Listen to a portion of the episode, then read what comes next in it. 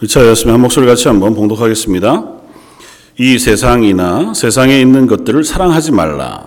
누구든지 세상을 사랑하면 아버지의 사랑이 그 안에 있지 아니하니 이는 세상에 있는 모든 것이 육신의 정욕과 안목의 정욕과 이생의 자랑이니 다 아버지께로부터 온 것이 아니요 세상으로부터 온 것이니라. 이 세상도 이 정욕도 지나가되 오직 하나님의 뜻을 행하는 자는 영원히 거하느니라. 아멘. 어, 말씀을 준비하면서 어, 조금 어, 뭐 걱정 아닌 걱정이 있었습니다. 음, 뭐냐 하면 어, 사도 요한의 이 요한 일서의 말씀이 어, 대단히 명확하고 분명한데도 불구하고 어,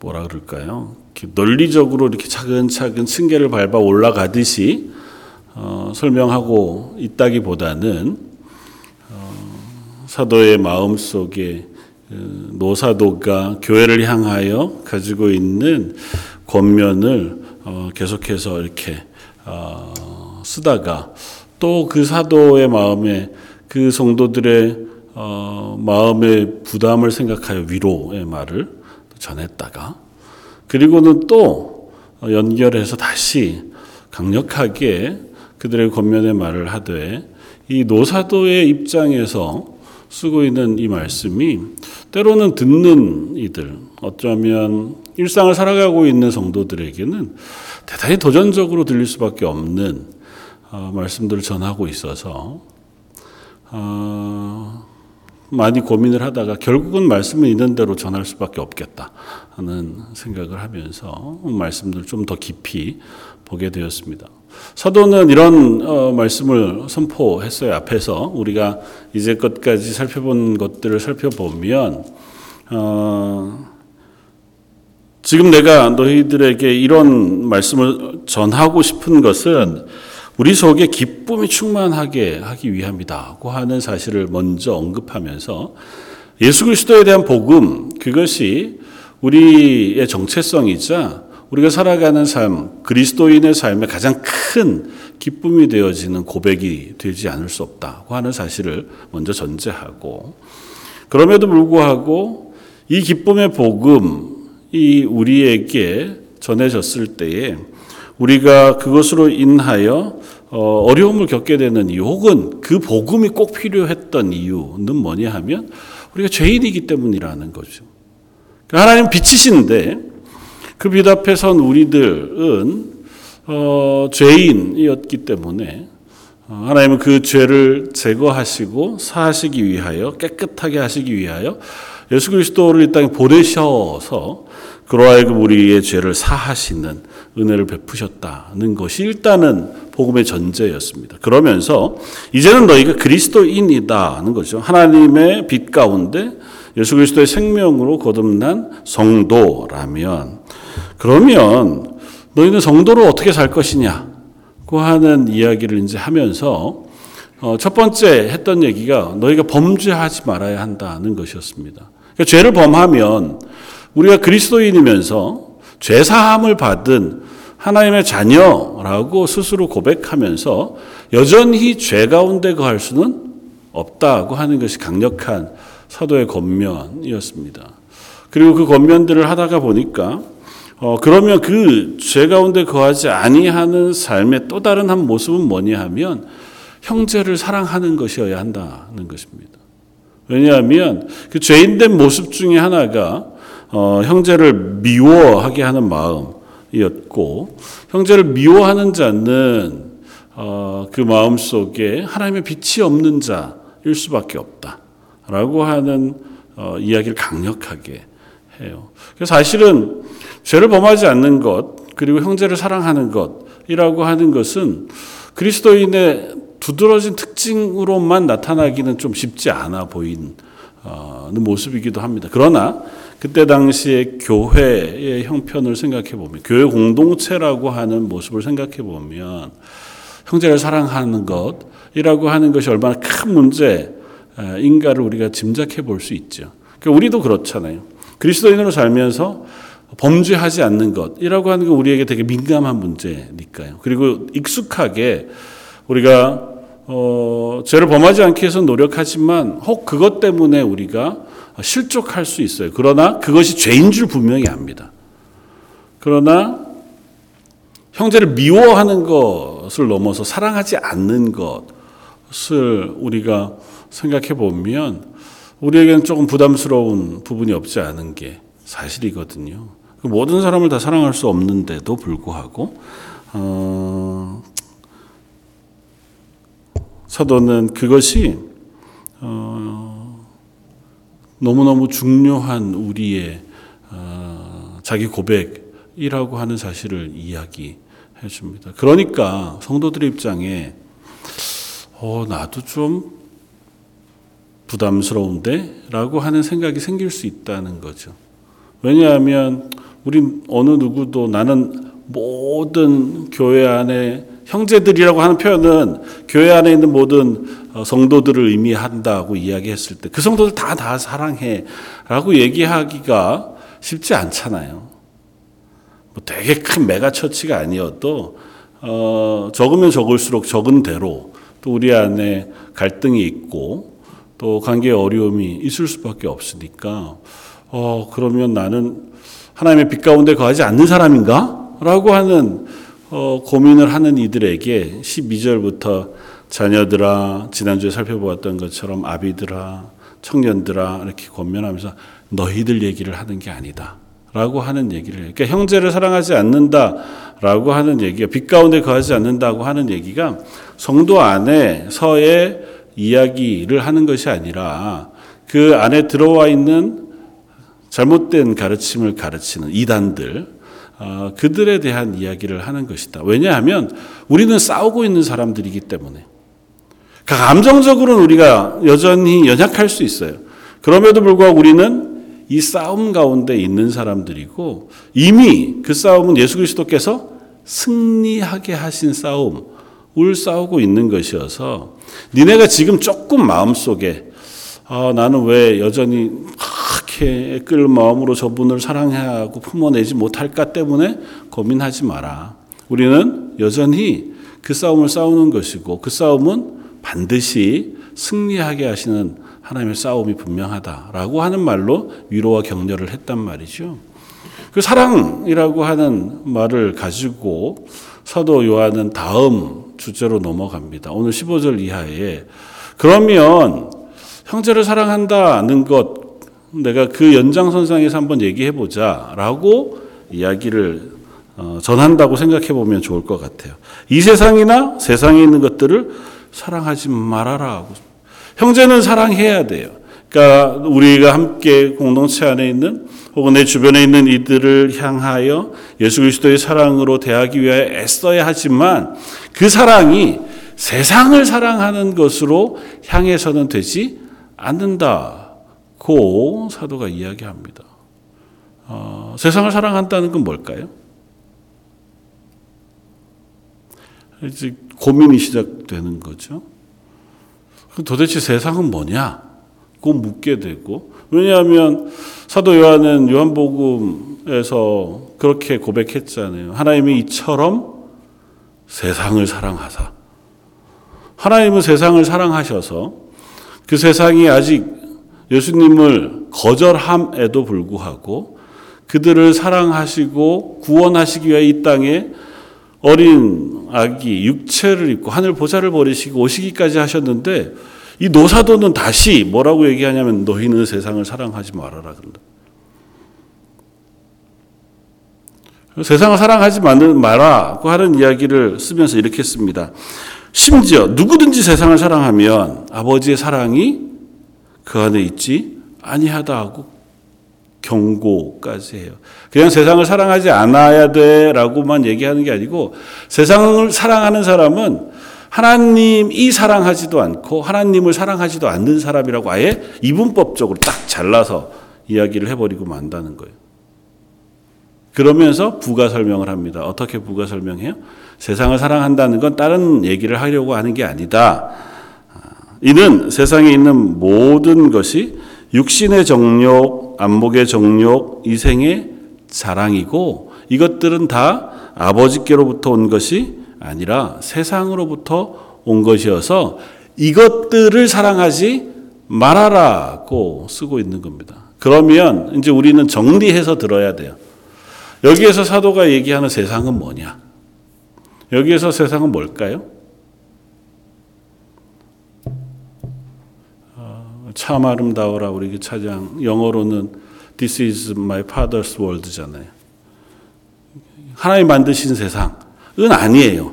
그죠? 일 차적으로 하나님이 만드신 천지를 창조하신 것을 의미할 때 하늘과 땅이라는 의미에서 세상을 지칭하는 단어는 아니에요. 그러면 이 세상은 세상에 있는 사람들을 또 세상으로 표현하기도 하거든요. 요한복음, 요한일서에서 세상이 그를 거절했다라고 표현할 때 그 세상은 이 세상을 살아가는 사람들이 예수님이 이 땅에 오셨음에도 불구하고 예수님을 알아보지도 못했고 거절했다고 표현할 때 세상에 살아가는 사람들도 세상이라고 표현해요. 근데 문제는 그 세상도 이 세상은 아니에요. 왜냐하면 예수님은 그 세상을 사랑하셔서 이 땅에 오신 분이거든요. 그러니까 오히려 우리는 그 세상을 사랑해야 해요. 세상은 우리를 미워할지라도 그 사람들, 세상을 살아가고 있는 사람들은 우리의 사랑의 대상이어야 합니다. 그런 의미에서 우리가 선교하고 전도하는 거고 구제하는 거잖아요. 그러면 이 두 가지를 제외하면 여기에서 세상이라고 또 포괄적으로 얘기하고자 하는 세상은 뭘까요? 세상을 지배하고 있는 죄로 인하여 생겨난 것들이에요. 어떻게 보면 문화일 수도 있고 세상을 다스리는 시스템일 수도 있고 세상을 굴러가게 하는 사람들의 죄일 수도 있습니다. 다시 말하면 인간이 타락하고 난 이후에 이 세상을 주도적으로 움직여가는 힘이라는 의미에서의 세상을 사랑하지 말라는 거예요. 그래서 굳이 사도는 사랑한다라고 하는 명확한 단어를 써요. 그래서 그 사랑을 뭘로 비교하냐면 하나님의 사랑과 비교해요. 세상을 사랑하지 말아야 한다라고 하는 의미에서 몇 가지 전제를 우리가 하나 생각해 볼 수 있는데 사도 요한은 이렇게 얘기합니다. 첫째는 세상을 사랑하는 것은 결코 하나님을 사랑하는 것과 함께 할 수 없기 때문에 우리의 마음은 하나예요. 그래서 예수님은 말씀합니다. 너희가 재물과 하나님을 겸하여 섬길 수 없느니라고 말씀하신 것처럼 우리의 마음이 어느 것을 추구하느냐라고 하는 의미에서 우리가 하나님을 사랑하고 하나님을 사랑하는 사람이라면 그 마음이 이 세상이 추구하는 것을 추구할 수는 없다. 그 두 개가 공존할 수는 없다. 고 하는 사실을 먼저 전제하려고 하는 거예요. 사실 우리는 그게 두 개가 된다라고 생각하거든요. 우리 세상을 살아가는 동안은 세상의 것들과 더불어서 살기도 하고 때로는 하는 수 없이 용납하면서 살기도 하고 또 그것이 우리의 생활에 영향을 미치니까 그것들 우리가 때로는 추구하기도 하고 기대하기도 하면서 살아가는데 사도 요한은 얘기합니다. 그렇지 않다. 너희가 하나님을 사랑하든지 세상을 사랑하든지 둘 중에 하나여야 한다. 라고 하는 얘기를 먼저 전제하고 또, 또 하나는 왜 세상을 사랑하면 안 되냐 하면 이 세상의 것들은 다 지나가기 때문이다. 십칠 절은 이렇게 했습니다. 이 세상도 그 정욕도 지나가되. 지나간다는 의미는 세상에서 추구하는 것들은 세상에서 끝이 난다는 의미예요. 우리 하나님 나라를 기업으로 받은 사람이고 우리는 영원의 삶, 생명을 소망하는 사람들이잖아요. 하나님의 나라에는 이 세상의 것들을 가지고 갈 수 없습니다. 뭐 믿지 않는 사람들이 표현하는 표현도 되게, 되게 어, 뭐 일리가 있습니다. 많은 우리 적신으로 왔다가 적신으로 가요. 그래서 옛날에는 어떻게 했다고요? 그 관에 사람을 넣을 때 손을 바깥으로 빼놓고 관을 닫았다면서요. 내 손으로 아무것도 가져가지 않는다, 못한다 고 하는 것들을 표현하는 문화가 있었다고 해요. 이 세상의 것은 아무도 하나님의 나라에 가지고 갈 수 없습니다. 다시 말하면 이 세상의 것은 세상에서 끝나는 것들이에요. 그러니까 다시 말하면 유한해요. 그러니까 그게 우리 인생의 목적일 수 없어요. 만약에 우리가 이 세상에서 아는 것으로 끝나는 것이라면 우리는 그게 목적이 돼서 살아갈 수 있고 그걸 사랑할 수 있죠. 그러나 우리는 하나님의 나라를 사모하는 사람, 영원을 기대하는 사람이므로 이 세상의 것을 기대하면서 살아가는 것, 그것이 우리의 목표가 되어서는 안 된다라고 하는 이 두 가지 전제를 가지고 설명하려고 합니다. 그러면서 이제 우리에게 이야기합니다. 이 세상을 사랑한다는 것의 의미 여러 가지로 얘기할 수 있지만 세 가지로만 설명해 보려고 하는 거예요. 하나는 뭡니까? 육신의 정욕이에요. 아, 말을 좀 쉽게 쓰시지. 대단히 이 뭐라 그러죠? 정제된 언어이면서 철학적인 언어를 쓰신 것 같아서. 육신의 정욕은 뭘까요? 이 세상에 우리 육신으로 살아가는 육신이 필요한 것들, 우리가 육신으로 원하는 것들을 의미해요. 사실은 육신도 정욕이라고 하는 단어는 정욕이라고 표현되니까 되게 좀 나쁜 의미 같지만 원한다는 거예요. 내가 원하고 바란다는 의미예요. 강력하게 기대하는 것이라는 의미예요. 예수님께서 기도하면서 어, 하나님을 향하여 이것이 내게서 지나가기를 원하신다고 표현하는 그 표현과 별로 다르지 않습니다. 같은 헬라어를 써요. 다시 말하면 대단히 간절하게 기대하는 건데 그 기대하는 게 뭐? 육신의 것이어서는 안 된다. 육신의 필요가 우리의 목적이 되어서는 안 된다고 하는 건 그냥 이 세상의 걸 사랑한다는 의미보다 그 하나님의 것을 잊어먹게 만드는 것들을 의미해요. 세상의 육신의 것 우리가 또 어, 대단히 원하고 기대하게 하는 것들이 뭐가 있을까요? 단순하게 생각하면 식욕, 재산, 이 세상의 것, 우리가 만족하여 누릴 만한 물질적인 것, 그런 것들을 다 육신의 정욕이라고 표현해요. 다시 말하면 이 세상을 살아갈 때 필요한 것들이에요. 그렇긴 하지만 그게 우리의 목표가 돼서는 안 된다는 거예요. 사도 요한의 얘기는 이 세상 가운데 살아갈 때 하나님 우리에게 허락하신 것들이에요. 이 세상에 필요한 것들은 우리가 먹어야 되고 또 살아야 하잖아요. 그리고 성욕도 하나님께서 우리가 이 땅 가운데 자녀들을 또 낳고 이 세상의 질서를 유지하게 하기 위해 우리에게 허락하신 것들이란 말이죠. 그런데 그것이 과하게 우리가 탐하게 되어지면 그것이 우리의 목표가 되고 우리의 눈에 너무 귀한 것이 되는 순간 하나님을 잊어버리게 된다는 겁니다. 너무 지독한 쾌락을 추구하게 되거나 너무 지독하게 재산을 탐하거나 혹은 이 땅에서 먹는 것을 너무 탐하거나 하는 그 모든 것들이 육신의 정욕이라는 의미에서 포함되어집니다. 안목의 정욕은 뭘까요? 안목의 정욕도 거의 같은 의미로 우리가 이해할 수 있지만 안목은 보는 것과 연결되어져 있어요. 봄으로 내가 기대하는 것들이에요. 보아서 내 속에 생기는 욕심들인 거죠. 사실은 눈은 대부분 우리의 어, 육체 가운데 우리를 넘어지게 하는 어, 것일 때가 있습니다. 맨 처음 하와가 선악과를 따먹을 때도 선악과를 보니 어떻게 해요? 보암직도 하고 먹음직도.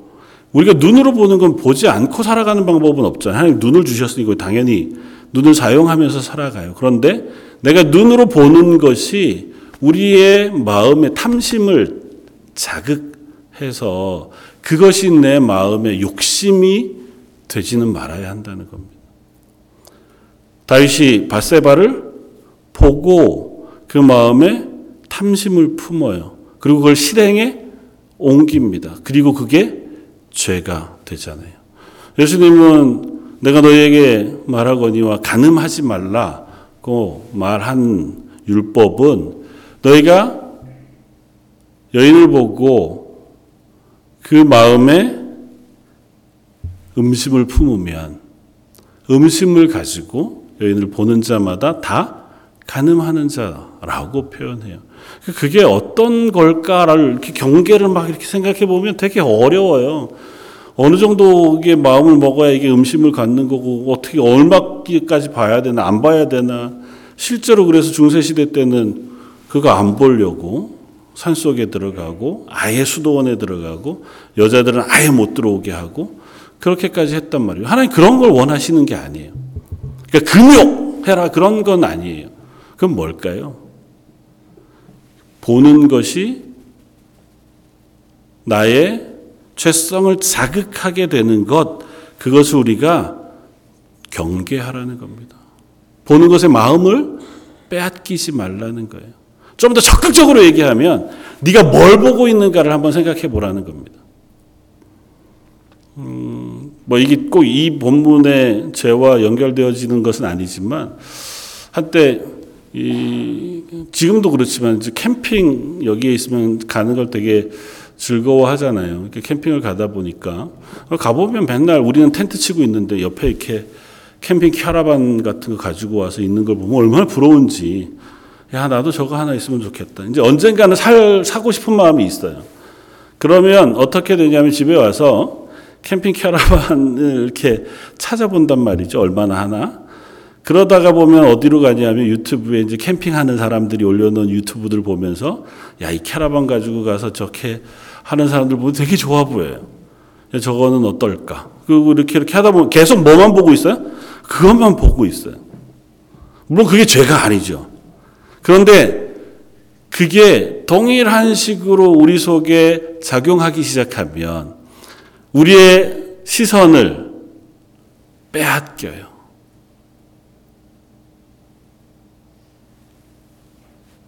그건 조금 다른 의미로 우리가 표현하면 어, 다음 주 한 주간 동안 우리가 특별 새벽기도 하는 새벽기도의 주제를 제가 그렇게 잡았습니다. 감사하는 성도, 감사를 채우시는 하나님.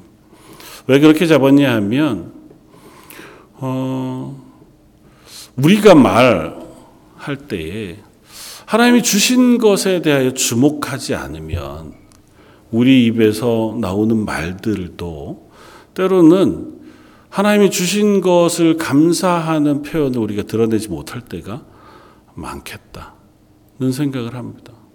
하나님 허락하신 것이 우리 감사할 것 너무 많거든요. 아니, 감사할 게 많은지 적은지를 떠나서 우리 입술로 딱 하나만 생각해 보면 내가 불평하는 게 행복할까요? 감사하는 게 행복할까요? 하나님이 보시기에 내가 불평하는 걸 좋아하실까요? 감사하는 걸 좋아하실까요? 내가 어떤 문제를 놓고 저 사람과 내가 갈등이 생겼을 때 그 사람들을 비난하거나 비판하는 걸 좋아하실까요? 그 사람을 위하여 기도하는 걸 좋아하실까요? 되게 단순한 문제인데 우리의 죄성은 사실은 하나님 앞에 감사하고 기뻐하고 즐거워하는 쪽으로 향하게 하지 않아요. 그게 세상으로부터 온 육신의 정욕, 안목의 정욕의 모습인 거예요.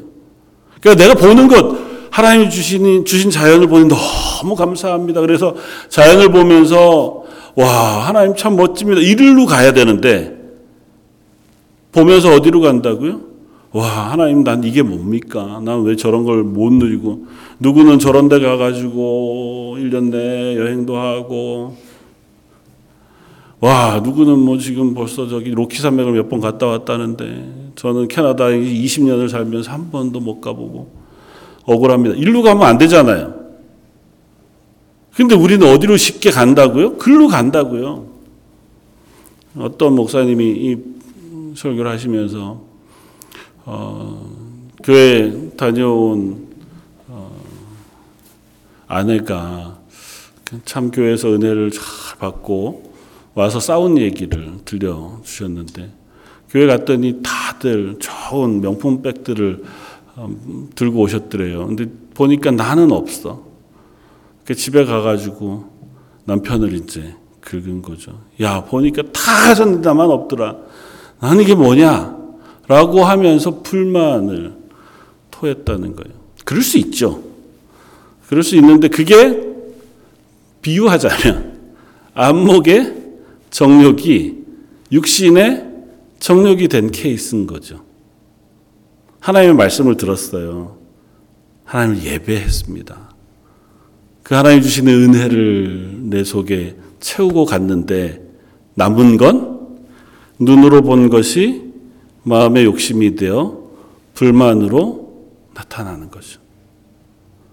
육신의 정욕, 안목의 정욕 어렵게 생각할 게 아니고 우리가 살아가면서 우리 속에 죄성으로 생겨나는 모든 것들을 의미해요. 사실은 우리는 사실 보면 갖고 싶어요.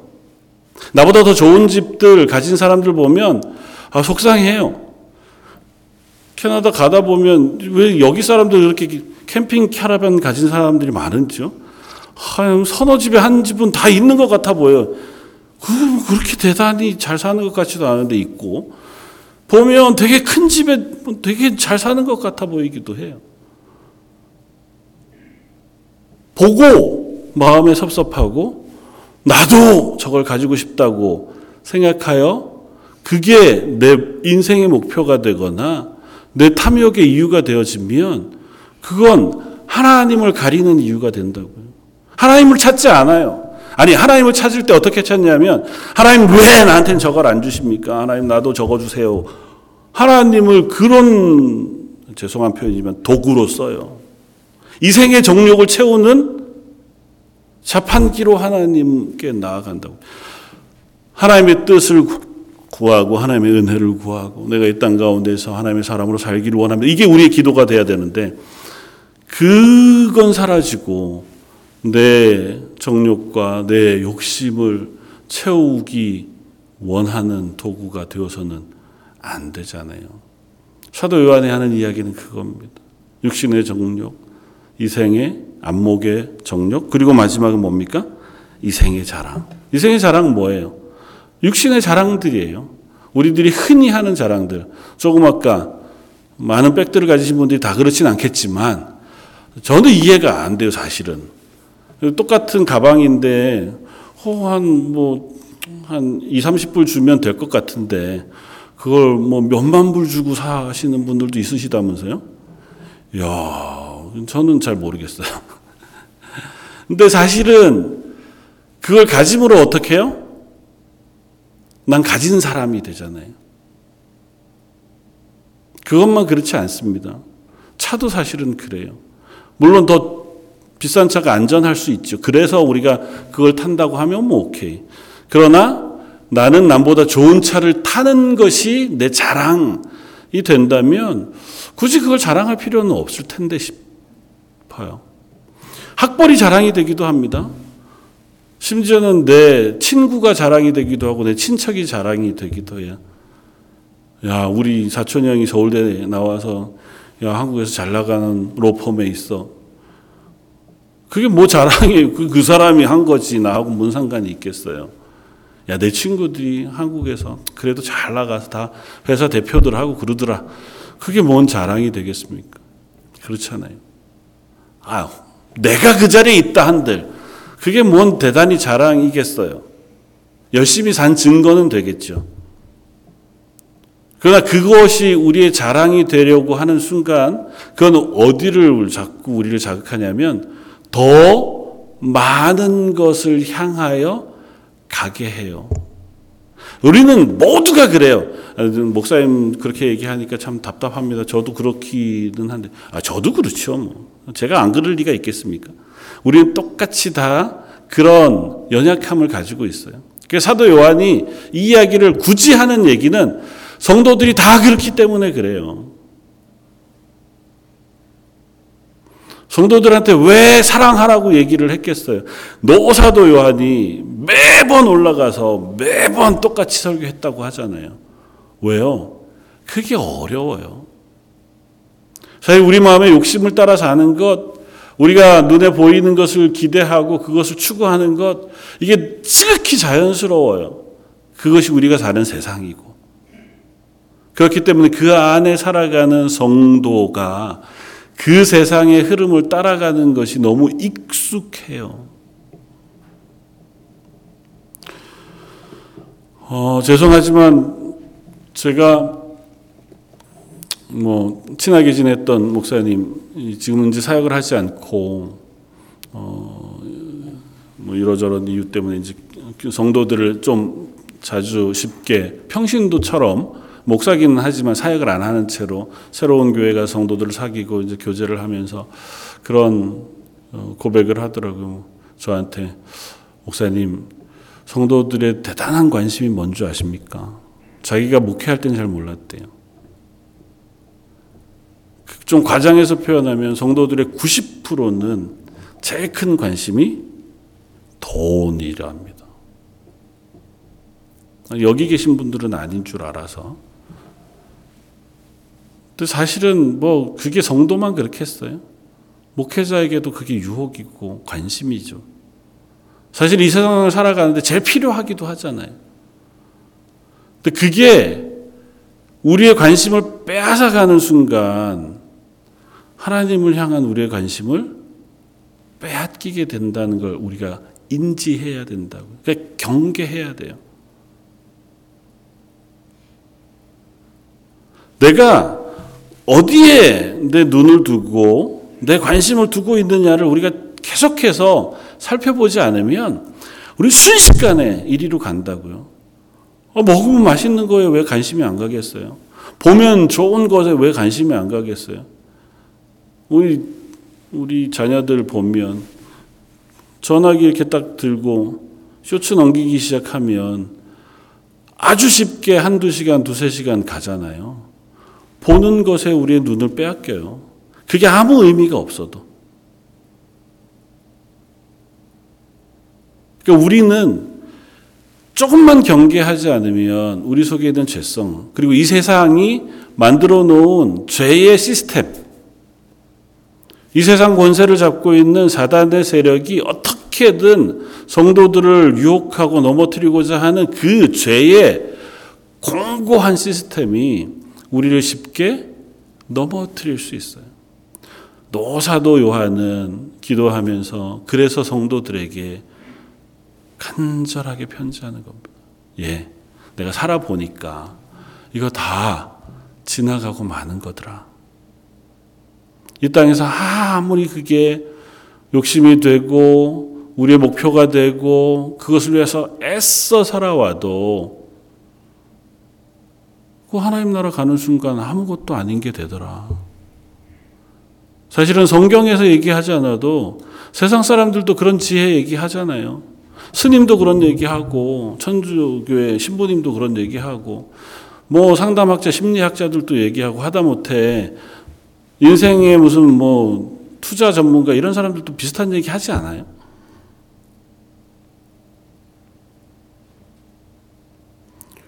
우리는 하나님을 아는 사람이라고요. 하나님이 나를 위하여 예수 그리스도라고 하는 그 놀라운 생명을 허락해 주셨고, 그리고 세상은 알지 못하는 하나님의 나라에 대한 소망을 우리에게 심어주신 사람들이잖아요. 그런데도 불구하고 우리의 눈이 아직도 세상의 것에 머물러 있을 수는 없다고 사도 요한이 이야기하는 겁니다. 저는 이 말씀을 준비하면서 그런 고민을 했습니다. 아, 이게 우리의 결국은 필생의 싸움이겠구나. 우리가 살아가는 한 이 싸움은 그치지 않을 거고, 우리가 안심하는 순간 교묘하게 이 싸움은 우리를 흔들 것들이구나. 저희가 뭐 항상 긴장한 채로만 살 수는 없지만, 아, 우리는 이 세상 가운데 살고 있는 사람, 이라는 사실을 잊지 않았으면 좋겠습니다. 조금 과격한 표현으로 우리는 하나님의 나라에서 적국인 사단의 세상 속에 와서 살고 있는 사람, 그래서 우리는 말씀대로 사는 게 턱없이 힘들어요. 이 세상이 돌아가는 시스템이 그렇지 않거든요. 이 세상이 기대하는 삶이 그렇지 않고, 이 세상이 즐거워하고 추구하는 삶이 그렇지 않아요. 그런데 우리는 하나님의 나라의 방법과 하나님의 나라의 기쁨과 하나님의 나라의 기대를 가지고 살려고 하니까, 하나님 나라 가면 얼마나 자연스럽겠어요, 그게. 근데 이 땅에서는 대단히 부자연스러워요. 대단히 불편합니다. 가끔은 그게 우리를 어렵게 하기까지 합니다. 그 가운데서 우리는 하나님의 나라를 소망하며 살아가야 하는 것이니, 때로는 싸워야 하고 또 때로는 우리가 스스로를 잘 경계해야 하는 것인 사실을 기억해야 합니다. 이 본문을 켈빈은 주해하면서 그런 어, 더 심각한 어, 경고를 했는데요. 하나님은 이 사실을 우리에게 알리시기 위하여 때로는 우리가 누리고 있는 이생의 것들을 빼앗아 가시기도 한다.